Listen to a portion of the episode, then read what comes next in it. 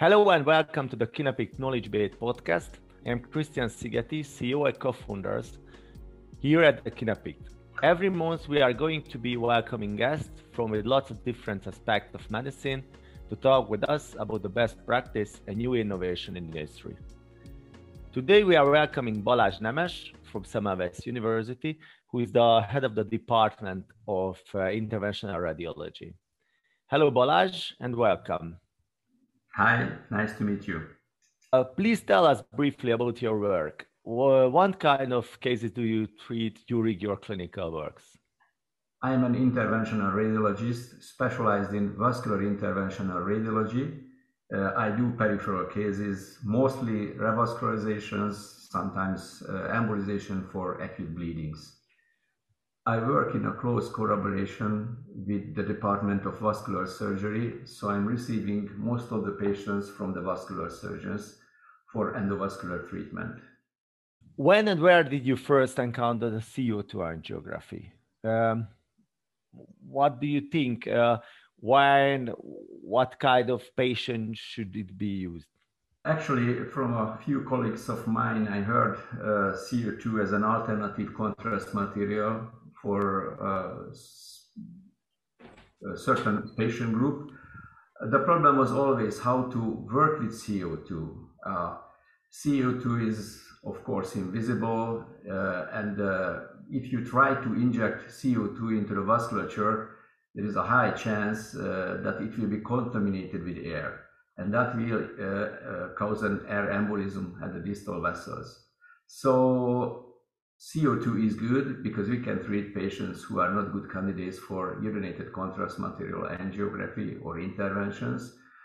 We had always also problem that uh, how to inject it, and uh, we had the chance to see Dr. Manzi in Abano Terme several years ago, maybe five years ago, and uh, he is a, a prophet of CO2 angiography and uh, there was a special company, it was an Italian company, Angiodroid, who produced special injector and all of the stuff what you needed for CO2 angiography. So we decided uh, to start using CO2. Why we need CO2? Because uh, the ionic uh, contrast, iodinated contrast material has uh, a risk for uh, renal failure in patients with limited kidney functions. And unfortunately, with the increasing number of diabetic patients, the likelihood of decreased renal function is higher. And actually, the majority of the critical uh, limb ischemic patients are diabetic. And we know that the occurrence of uh, contrast-induced nephropathy significantly increased in patients with, uh, uh with a bad GFR, which is less like 30. And we had to treat these patients, and uh, there is no way to avoid uh, nephropathy if you use iodinated contrast material.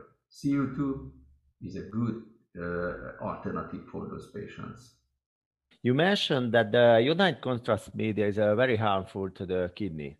What does the scientific literature say uh, about how common is the kidney damage from iodine contrast media? We have data from the literature. Uh, actually, I checked it before. And uh, there is a special patient group when you have to save the patient's life, and it doesn't really matter how much contrast you use. And those are the patients with acute coronary syndrome. And uh, the literature said that patients with uh, acute coronary syndrome has uh, contrast-induced acute kidney injury in 6 to 15 percent in different uh, different articles.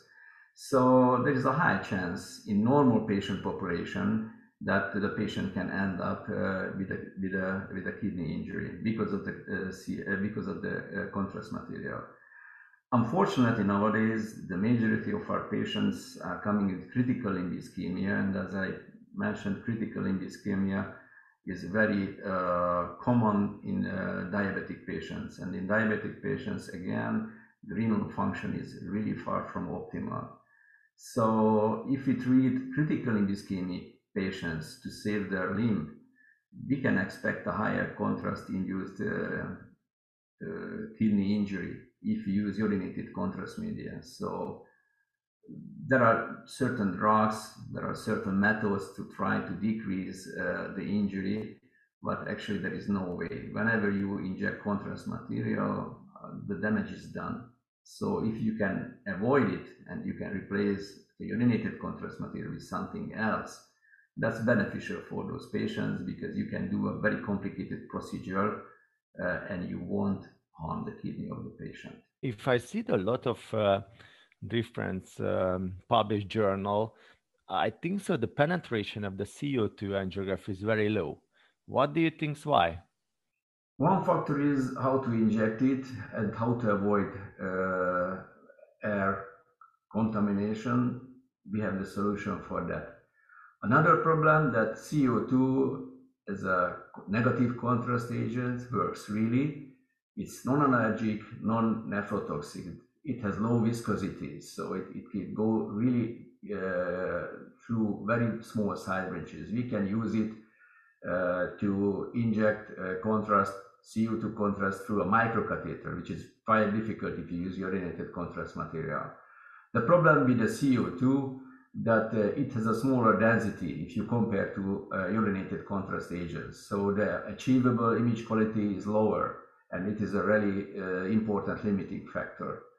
Uh, to obtain good quality images, uh, it's very challenging. You have to use a high resolution DSA system, of course, and you have to use image stacking. Uh, so that means that we need and requires a higher frame rate, uh, up to 7.5 uh, frame per second, which means increasing uh, radiation exposure, which means a lot of images acquired and a lot of post-processing needed just to be able to produce a good quality image and that's that's a major limitation i think and uh, and that's why even at the uh, beginning of our practice, uh, we were really reluctant to use it because uh, because we felt that it needed a lot of work after the image acquisition just to be able to produce a good quality angiography. Can you tell us a case where you use a CO2 angiography? Usually, those are patients uh, when uh, we try to avoid uh, uh, nephrotoxicity. Those are patients with a GFR less than 30. Uh, actually, if you are about thinking just the diagnostic angiography, of course, if you have a patient with a limited kidney function, you cannot do uh, CT, of course, because there is only uh, contrast material available for CT. You can use DSA, but you know, in the in the past we used only iodinated contrast material actually there is a special MR sequence when you can avoid uh, giving any kind of contrast material. But if you have to treat those patients, and uh, those are most of the cases uh, critically ischemic patients, which are really at the verge of amputation. So if you have to treat those patients, there is a big chance that you will end up, the patient will end up with a, uh, with a kidney failure. So the question what should the patient lose the kidney or the or the affected limb? So in these cases of course we switch to co2 because you can do the whole procedure or most of the procedure with co2 uh, you can use a lot of a lot of co2 contrast during the procedure because the patient will just breathe out so whenever we will have a difficult uh, revascularization case when we had to do a lot of uh, imaging during those procedures there is no way to use contrast material. So those cases are reserved really for CO2 uh, injection and CO2 angiography during the procedure. You tell us an interesting story, and um, you mentioned a lot of disadvantage of the CO2 angiography. What do you think? How can you uh, increase the image quality or or solve this kind of problem of the poor image quality? Uh, we started to use the CO2 injection for those patients, for those patients with uh, uh, depleted uh, kidney function. Uh, the company who is producing the injector what used, AngioDroid, recommended to use a high frame rate uh, angiography just to acquire enough images just to be able to produce a good quality angiogram. the problem that if you use that one, one angiographic run goes up to 100 uh, image frame. And uh, of course, if you have more uh, frame rate, that means you will have more radiation for the patients and, and the doctors and, uh, and the personals in the angiographic unit. Luckily, there was a, a new study at the Semmelweis University. Uh, those started as animal studies uh, using uh, digital variance angiography. Uh, two young guys were really curious what we can do, how we can use uh, how what kind of results we can uh, achieve with digital variance angiography. We started with animal studies. We tried to decrease the, the radiation dose. We tried, we tried to decrease the contrast media quantity, and we realized that uh, even with decreased radiation or with decreased contrast media, we were able to achieve good quality images. So the next step was why not to try digital variance imaging uh, with CO2? And uh, it was really a breakthrough because we were able to uh, acquire good quality images with, it, with that post processing. And we realized that uh, the high frame rate, which was needed for the, for the DSA, uh, we just switched back to the two frame per second from 7.5, and we were able to produce the same quality imaging. And actually, we have a brand new unit with a huge display, which can be divided and uh, whatever images we uh, produce or post-process with the DVA, we were able just to put in front of the doctor to the screen in a, re- in a real-time uh, manner. So that really made a big difference in our daily practice.